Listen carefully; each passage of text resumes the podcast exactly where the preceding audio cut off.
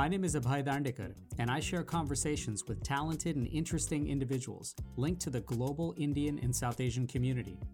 It's informal and informative, adding insights to our evolving cultural expressions, where each person can proudly say, Trust me, I know what I'm doing. Hi, everyone. On this episode of Trust Me, I Know What I'm Doing, a conversation with the president of NARAL Pro Choice America, Mini Timmaraju. Hmm. Stay tuned.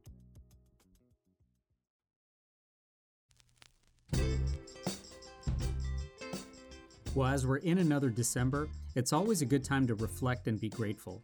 And first and foremost, thank you for listening to this and for sharing it with your friends and family, for rating, downloading, and subscribing wherever you get your podcasts, and for following us on social media at Dr. Abhay Dandekar. So I'm always appreciative of any reminders of freedom.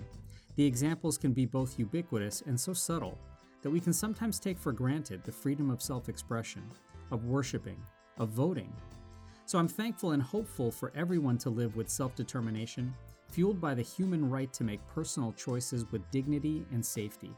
These rights are foundationally protected by laws and policies and supported by lawmakers, but sometimes the pendulums of power can skew this away from advancing and protecting rights, squeezing away choices and freedoms, especially for the already vulnerable and marginalized.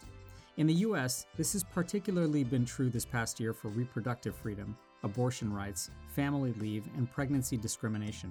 So I was thrilled to catch up with my friend Mini Timmaraju, the president of NARAL Pro Choice America. Mini has been a campaigner, a high impact organizer, and a talented coalition builder with over 20 years of experience leading advocacy efforts focusing on civil rights, diversity, inclusion, gender justice, and reproductive rights.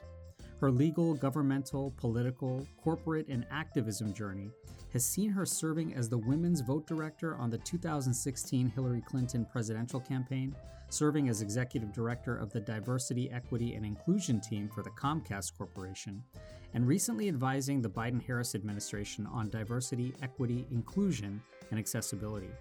Now, central in her career has been a commitment to fighting for access to the full range of safe reproductive health care including her work at Planned Parenthood, and now for the past year as president of NARAL Pro Choice America.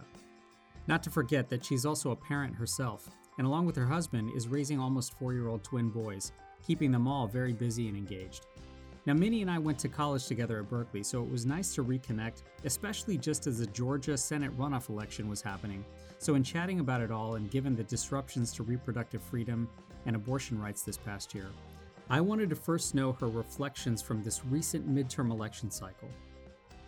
You know, so I celebrated right around the election.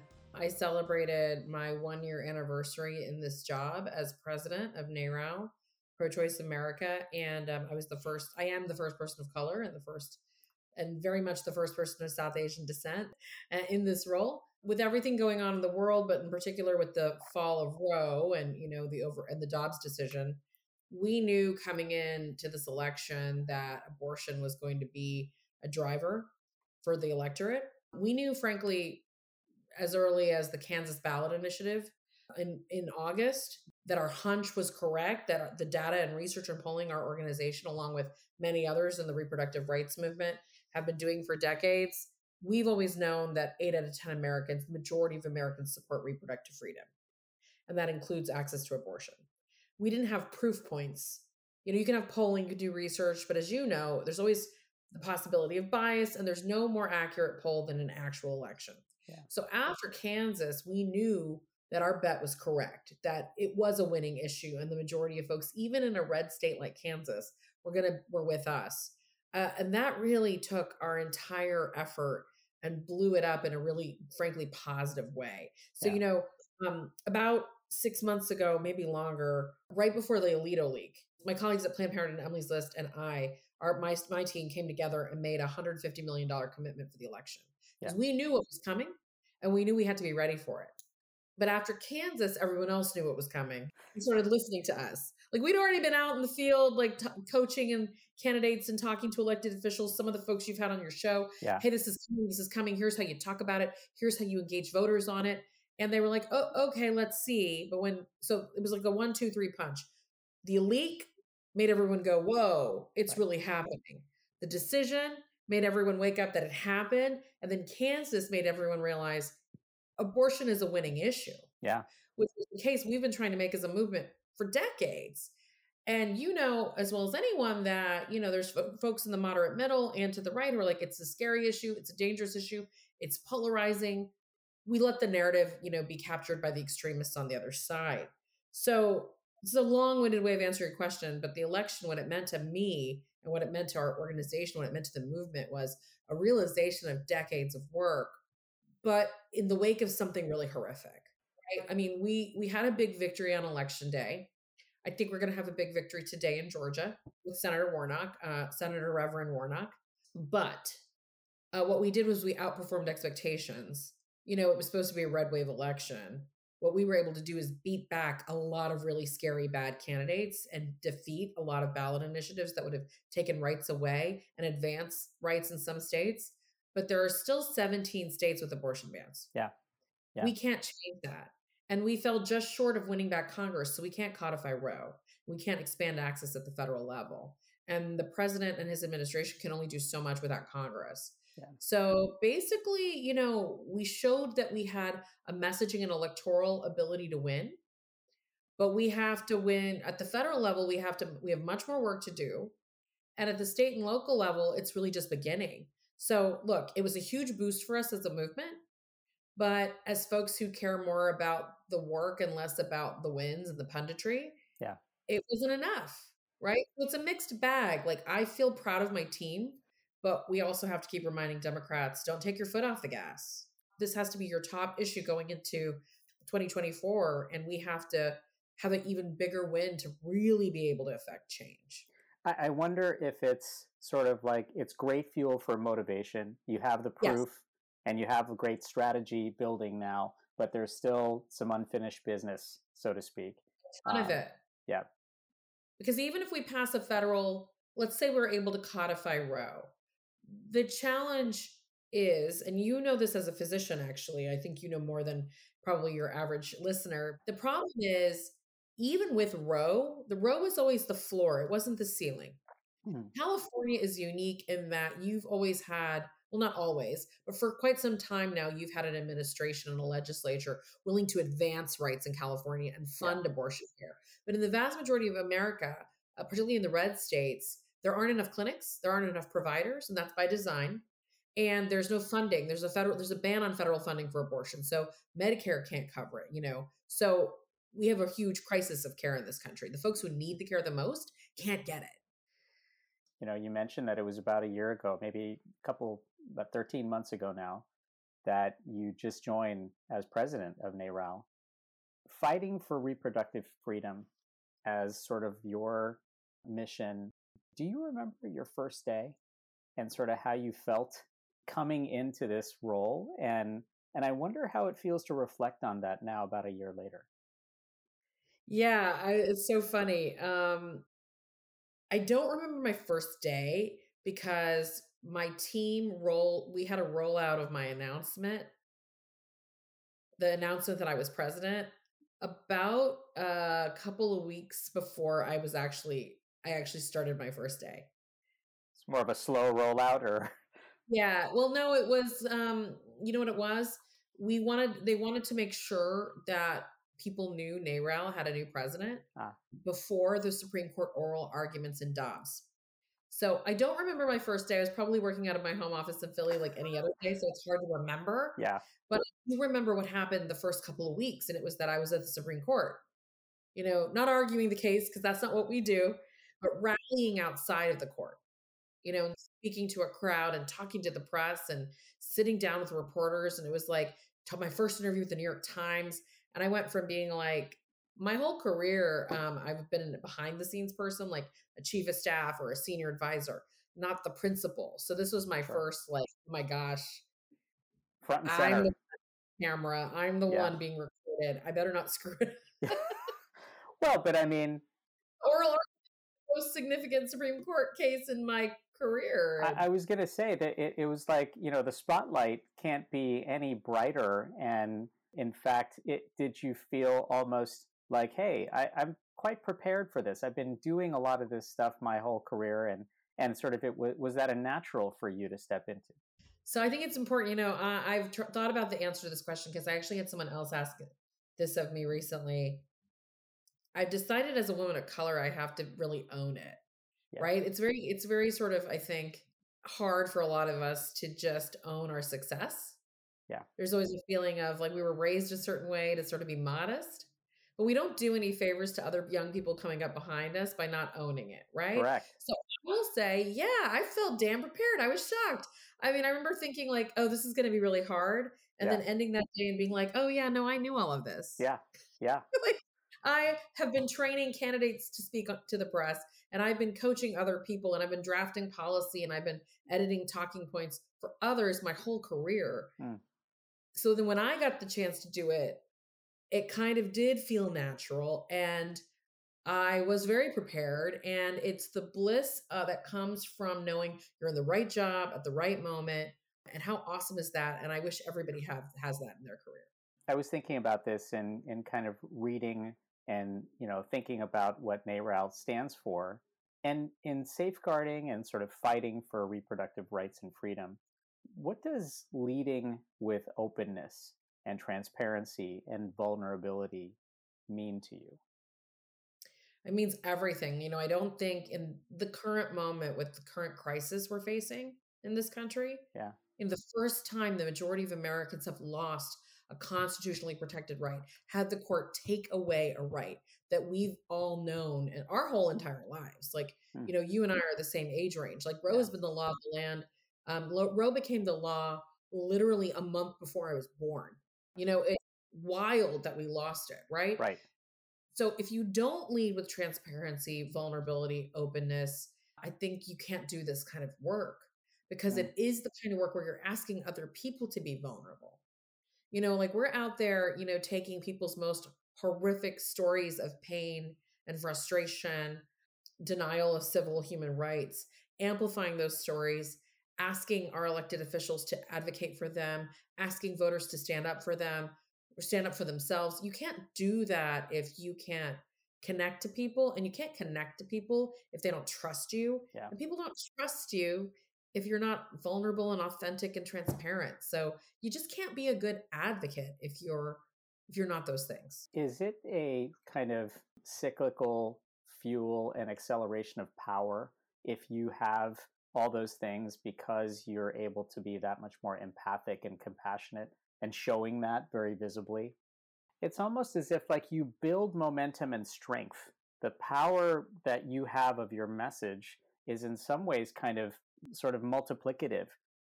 I think what you're talking about is what we would call movement building and power building. And we do yeah. that. And so, yes, so I think the answer is yes, because ultimately the strength of any political cause is the strength of a movement behind it, right? So think about the biggest fundamental policy shifts we've had in our country from civil rights to immigrant rights, you know, disability, the Americans with Disability Act, right? Some of the most transformative things to our society that we don't even eat the existence of the EPA, you know, environmental protections overall.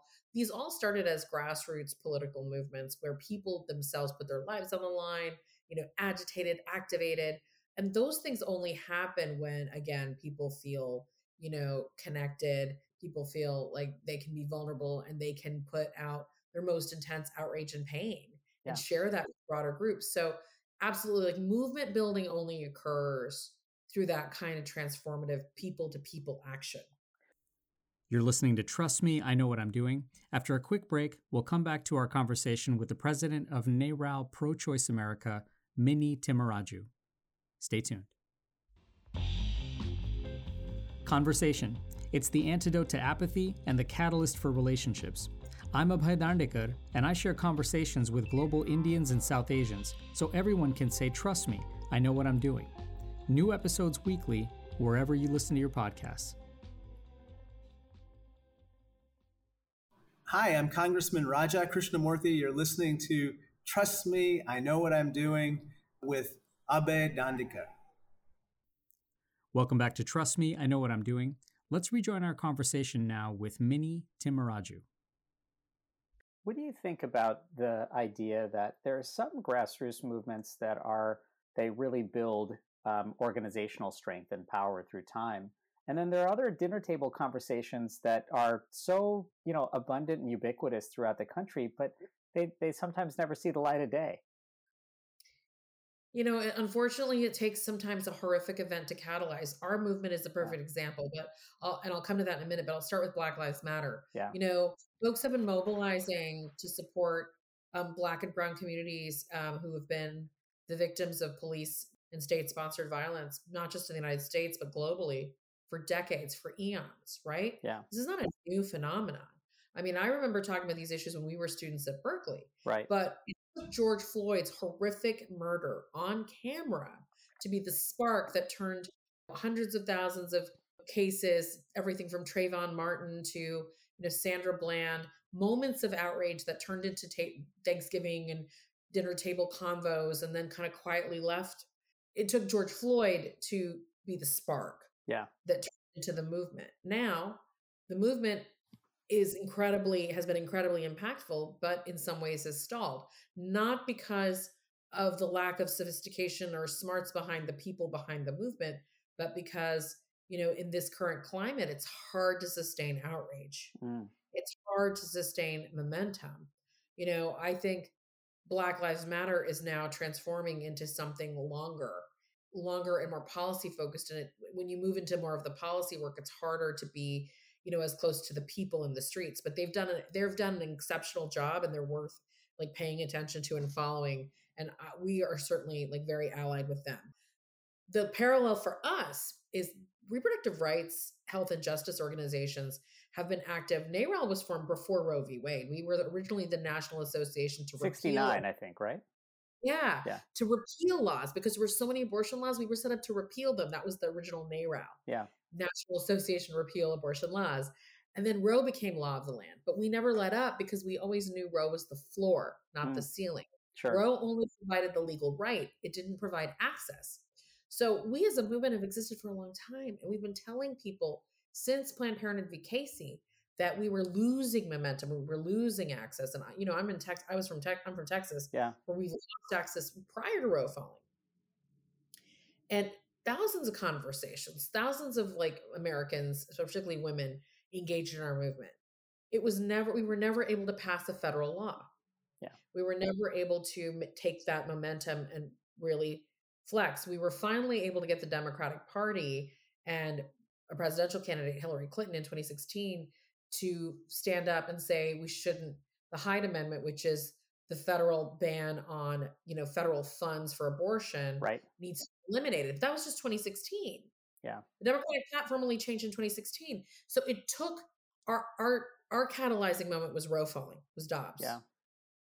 So it takes sometimes that horrific thing that we've been warning everybody about for decades to happen yeah. for us to have a breakthrough that we did in the election. It's it's interesting. I mean, I, I, I actually that really resonates for me. This whole idea that you can't sustain outrage, and that you, you know it's hard. It's hard. It's very hard to sustain that, and so it it it really does require sort of longitudinal testing and longitudinal, I think, strategy. And when you think about everyday conversations about sex education, about abortion, about birth control, about reproductive rights, about parental leave, these are all you know issues that are so important at that dinner table, and yet they are are heavy lifts for for many many communities. And um, I mean, it, uh, there's no question there. It's just more of a why. No, you know, really intense stuff. It's really hard to have a dinner table conversation actually. Yeah. About ninety of what you just said because you know, especially in our community, folks don't want to talk about some of these issues, right? Right. right. I will say, I I think it's hard. I don't think it's impossible. And I think part of and part of why what we're investing in significantly is organizing. And what I mean yeah. by that is the old school, you know, you know, rolling up your sleeves, knocking on doors, having one-on-one conversations. That's what any movement has to invest in because to sustain the outreach is hard. You have to convert the outrage into action. The good and bad news for our movement is that the extremists on the other side in these 17 states will not stop at the current bans. They're going after contraception, they're going after IVF. Right. Right. So we will have plenty of news to yeah. amplify and sustain outrage. It will be our movement's job to make sure press is covering it, to make sure activists are engaged on it, to make sure we're continuing to educate the American public about it. Let me let me turn to something slightly different. You know, your particular journey, Mini, has has taken you through politics and law and organizing and yes. uh, media. When do you personally first remember the ideas of advocacy and championing the cause of marginalized communities and the vulnerable? When, when do you me- remember that being first very meaningful and, and those words being very meaningful to you? Um, I come from like many of us who are from India. I come from a family of activists. You know, let, you know, my grandparents on both sides of my family were very active in the independence movement. Um, and my aunts and uncles and cousins, you know, one of my uncles was a labor organizer. Another one of my uncles was a journalist. So, you know, we went to India quite a bit when I was a child. Yeah. And my first political conversations were in India hmm. with family members. And yeah. my role model of you can be an advocate. You can have a career as an advocate, whether it's through journalism or organizing, came from my mother's older brothers. Hmm. And my sense of economic justice and fairness and marginalized communities actually also came from India. I, I'm sure you have a similar story, but when you go home to India and you see the intense poverty. Yeah. And you come back to the United States and you see the opulence. And I think for most Americans, we don't even know that we're living in opulence, right? Sure. We're breathing clean air. You know, I used to always remember how quiet it felt in the suburbs of Houston. Right. When I'd come from India, because the cacophony in India is yeah. like it's crazy, right? Yeah it's like a contrast of sensory overload and all, all of a sudden there's an emptiness. Right and i remember having early conversations with my parents about why. Yeah. What's going on here? Why is it like that? And why is it like this? And having an early foundational understanding that there are people in the world who don't have what we have. Hmm. yeah. there's a historical underpinning for that. So we were talking about colonialism. We were talking about you know the developing world versus the first world we were talking about you know how our our native lands were plundered by you know colon, colonizers yeah. and how the united states and the industrial and i must have been like less than 10 when i was having this conversation so right. you know my grandparents on both sides were in the beginning of their young lives they were communists like yeah, you know, yeah.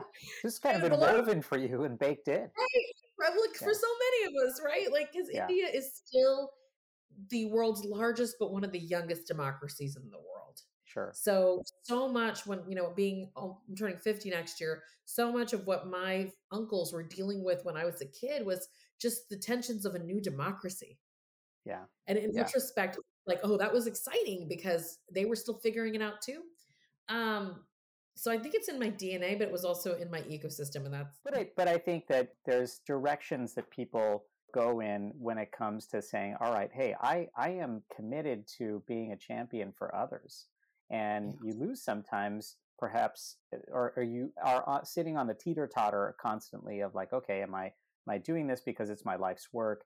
Is there, are there other avenues? But choosing that is, if it's baked into your DNA, then it's a pretty easy and natural, you know, sort of path for you you know though it's funny because it wasn't an easy natural it was easy natural to a point and then um, I went into corporate America for four years after Secretary Clinton lost her campaign for president. And I didn't think I was coming back to this. I thought, okay, mm. I was successful in corporate America. Yeah. I, I learned a code switch early on in my life. I was perfectly comfortable right. and making good money. And I thought, this is it. This is what I'm going to do. Yeah. I didn't think I was coming back to this. So when you think about that, right, all every single one of those different arena, the idea that this has been kind of baked into your DNA, the sort of formative experiences, both in the private sector, public sector, um, in politics and organizing, you've come across people who clearly don't always think like you. And in the work you're doing now, how do you actually build movements and engage and and really sort of start leveraging conversations sustained conversations by the way with people who don't agree with you with people who don't necessarily share the same values that you have. How do you either start or maintain those kinds of conversations that that are super difficult? And by the way very much a part of our even south asian community as well. It all it all goes back to what we were talking about before about transparency and authenticity. You know you have to connect with people um, with their humanity. And you know the biggest challenge for movements like ours but also black lives matter you know also the struggle for undocumented kids to get the full sure. range of support. You have to make sure your opposition sees you as human. Yeah. And that is hard because we live in a society that is very much fundamentally built on white supremacy and there's a full historical and we learned this in college we were lucky to go to college where i this was not a new concept for me um, at this stage of my career where they aggressively dehumanize us we live in a society where communities like ours are dehumanized and women are dehumanized and women are seen as almost like chattel right yeah. well, no matter how advanced we get the fundamental reason why Dobbs became the law and Roe fell is because there's a desire by the extremist right to exert power control over others. And it sounds radical, but it's actually if you don't understand that, then you're you can't build a movement around it. Like if sure. you're thinking I can compromise with a white supremacist, you probably can't. Yeah. You cannot. But I can share my humanity and my story, and I can make sure the majority of Americans who do believe in our fundamental freedoms understand the threats yeah. And connect to them. So it's about explaining to, you know, a white Republican suburban mom in Michigan, which we had to do a lot of this last cycle. Right. An abortion ban could affect her, and here's how. But it's also about giving hope to young college students or community college students of color mm. in that same state that this was a big fight that they could win and they wanted to be part of because yeah. this was going to the rest of their life. So it's like, how do you talk to you create a movement, you need everybody, but you don't necessarily use the same strategies and tactics for all of them. The messages might be different, the strategies and tactics might be different, but the fundamental connection is we have to approach them with a sense of we see you. And the, the most basic organizing tactic is what's in it for me, right? right. So if I'm talking to you, it, I do have to make the case. You know, this affects you too, and here's how it affects you. Does that message ever become a challenge when you're also not a white woman from suburban Michigan who's a maybe a purple or even a red Republican?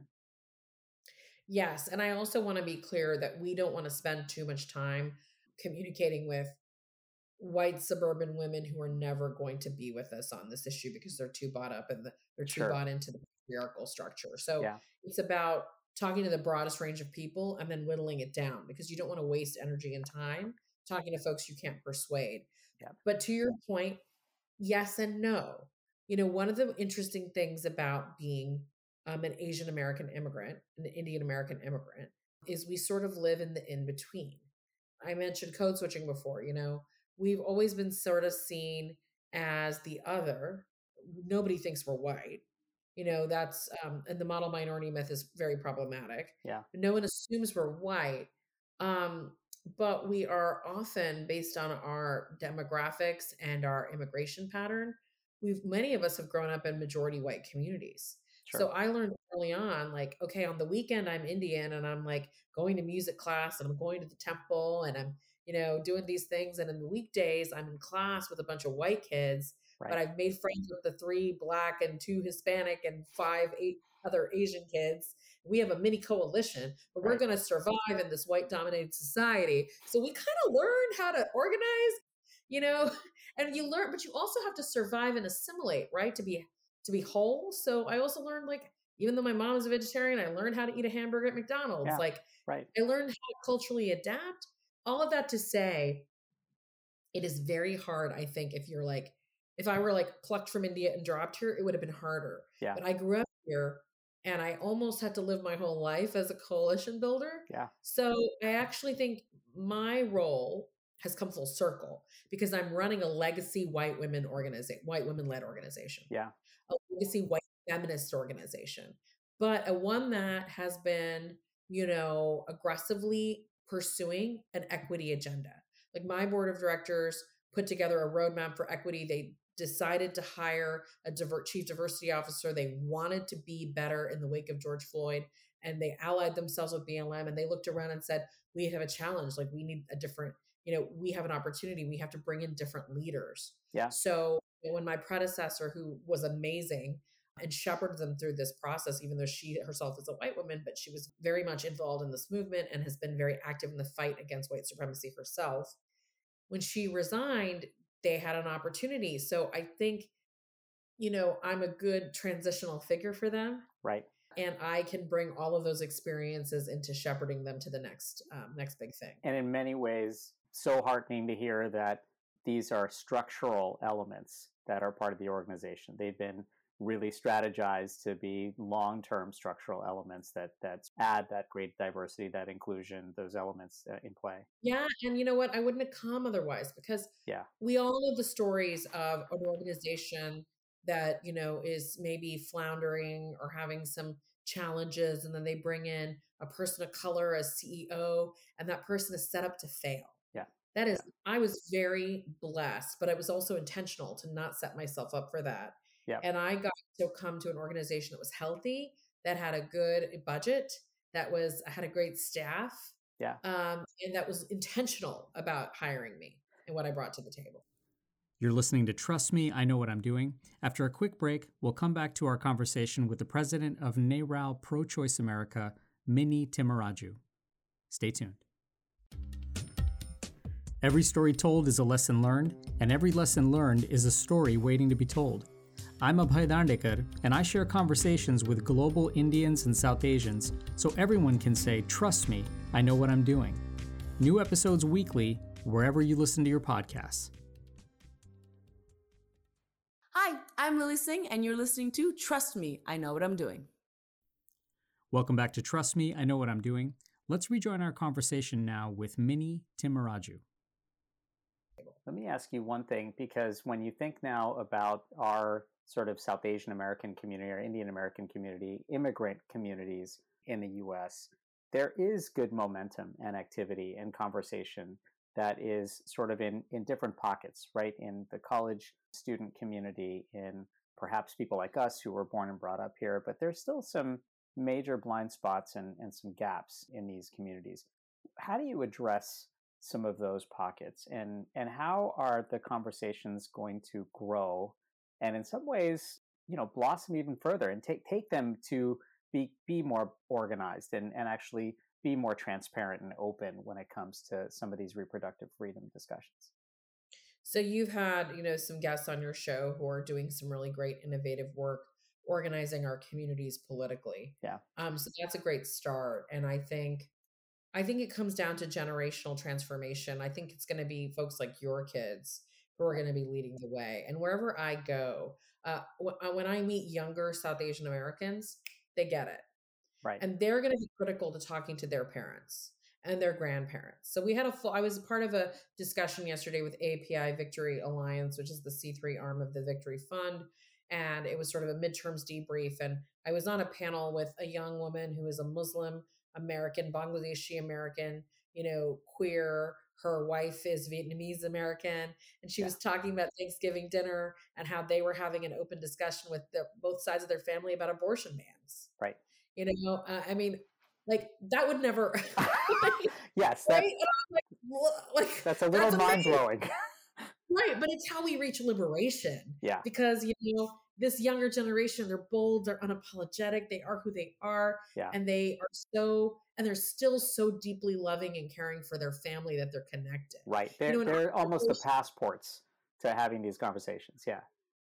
Our families and our communities are evolving with the times. Yeah. They are they are they are remarkably resilient folks from our communities.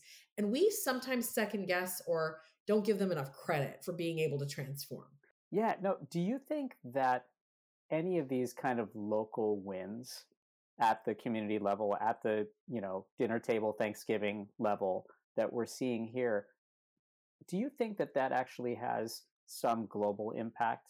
And the way that our community is evolving here has any direct or even indirect impact on what's going on for those communities that are existing globally in the diaspora who may in another year or two be emigrating here.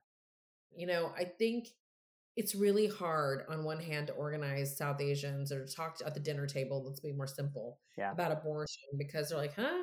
Yeah. But the flip side of it is we don't talk about sex. Yeah. You know, we don't talk about sexuality. We don't talk about intimacy. It's still not considered something to even consider when you're picking a partner. Right. So Right. So on one hand, it's something that politically is a non-issue in India, but socially and culturally is still still very repressive. So Yeah. it's a perfect storm for misinformation, disinformation, like bad decisions. So I I would like to see in our communities I would like to see more peer-to-peer educators, Mm. more open conversations about sex. Yeah. You know, you, you almost can't get to abortion and birth control if you're just not even willing to acknowledge that your kids are having sex. Right. Right. At least let's let's go to the basics here. Right? Let's like just talk about the fact that people have sex. yeah. yeah. Um your kids, other people's kids, your friends, your peers. I mean, I, I love that that peer to peer you know conversation, and and that probably is is probably the the modus operandi that we have to focus on, which is just going back to the basics. I, I want to I want to leave with with this, and that is you know you're a parent, and Yes. you and your husband are raising beautiful twin young boys, and in thinking of the work that you lead and the values that you're promoting what are some of the conversations that that you hope to be having with them several years from now about the work you're doing now You know, they're almost four, so we have started talking to them a little bit like, you know, what does mama do? What does daddy do? My kids are black, they're adopted. You know, they also have um, little people history on Mahatma Gandhi, Rosa Parks. So when we read those books and there's scenes of marches or sit-ins or, you know, folks leading movements, my husband or I will say, "Oh, this is sort of like what Mama does." You know, remember when Mama went to that rally? Went, you know, and well, why does she do that? So the best way I've been able to describe it to them, if if- what if a teacher says, "What does Mama do?" You can say she's an advocate. Mm. Her job is to advocate. Her job is to help other people do the things that they should be allowed to do, to be happy, to live their fullest lives. I mean, you're you you're a pediatrician. How much of this are they absorbing? I don't know. well Uh, don't. in a, in a few years in let's say 5 to 10 years when you reflect back on the work you're doing now what do you hope to share with them about this time that it's just not okay that they have fewer rights than I have, than I had growing up. Yeah. And I will do everything in my power to fight to make sure they have as many rights. If they, I need them to have more rights, should expand. They should not retract. And my whole job as a parent is to give them as much opportunity as possible. And part of that is to advocate for the best possible society, the safest society, the most equal society that they can live in. And that's our, that's my whole mission. So I don't separate what I do from nine to five from being their mom or Yeah. being my parents' kid, right? Or from being a partner to my husband. you know all of us as parents uh, want to feel optimistic about the future and we want, want to fight hard for all those things but going forward for 2023 what makes you optimistic in this work So my I jokingly started calling myself the optimist in chief of my team. Uh, because we had a rough year, you know, Yeah. Roe fell, right 17 abortion bans, it's bad out there. Yeah. But I was like, we can do this, we can win. I um was the per- probably the only person on my team who thought we could win the House of Representatives. yeah And we came real close. So I'm very optimistic. I don't think you can be a movement builder or a political person without being an optimist. It's just you've got to believe in people's ability to change their mind yeah right to be flexible to be open and if that that takes optimism so i'm very optimistic what gives me the most hope and optimism is two things what we saw in the midterms the repudiation of the extremist gop in many different ways not just on abortion but on democracy right all these extremist candidates for Sec- secretary of state getting defeated all these progressive attorneys general you know sparks of hope in lots of places Yeah. um, but most fundamentally, it's the younger generation. Yeah. I spent a lot of time on college campuses this last six months. Um, and we're investing more and more in youth organizing because that's what we want those folks to take over. They are so much smarter than we were. they are so much more talented. They're political communicators on TikTok and Twitter, and they're doing the most innovative social activism that I've ever seen. And they are just so much faster to get it. And they are not full of self doubt that yeah. we were. They're so confident. And I, God, it makes me almost envious. I wish I was that confident, right? Like, I'm not sure I'm that confident now. So they are really leading the way for our, for us as progressives across the board. Yeah. And I don't want to put burden on them. My job is to get them as resourced and supported as possible, not to put the burden on them, but to uplift them and then get out of the way. So they give me hope and optimism. Well, Mini, we can't thank you enough for being a lighthouse for, for so many. And on top of that, you know, guiding and paving the way for so much that's going on right now. Thank you so much for, for this and such a great treat to reconnect with you. I hope we can do it again. I would love that. And not just when I'm having like potty training issues with my kids. we'll talk about that too. Uh, okay, everyone. So remember that just like in life, practice, praise, and patience are essential for toilet training. Please check out more about Mini and her work at NARAL at prochoiceamerica.org. And congratulations also to Georgia Senator Reverend Warnock. Cheers for another six years. Till next time, I'm Abhay Dandekar.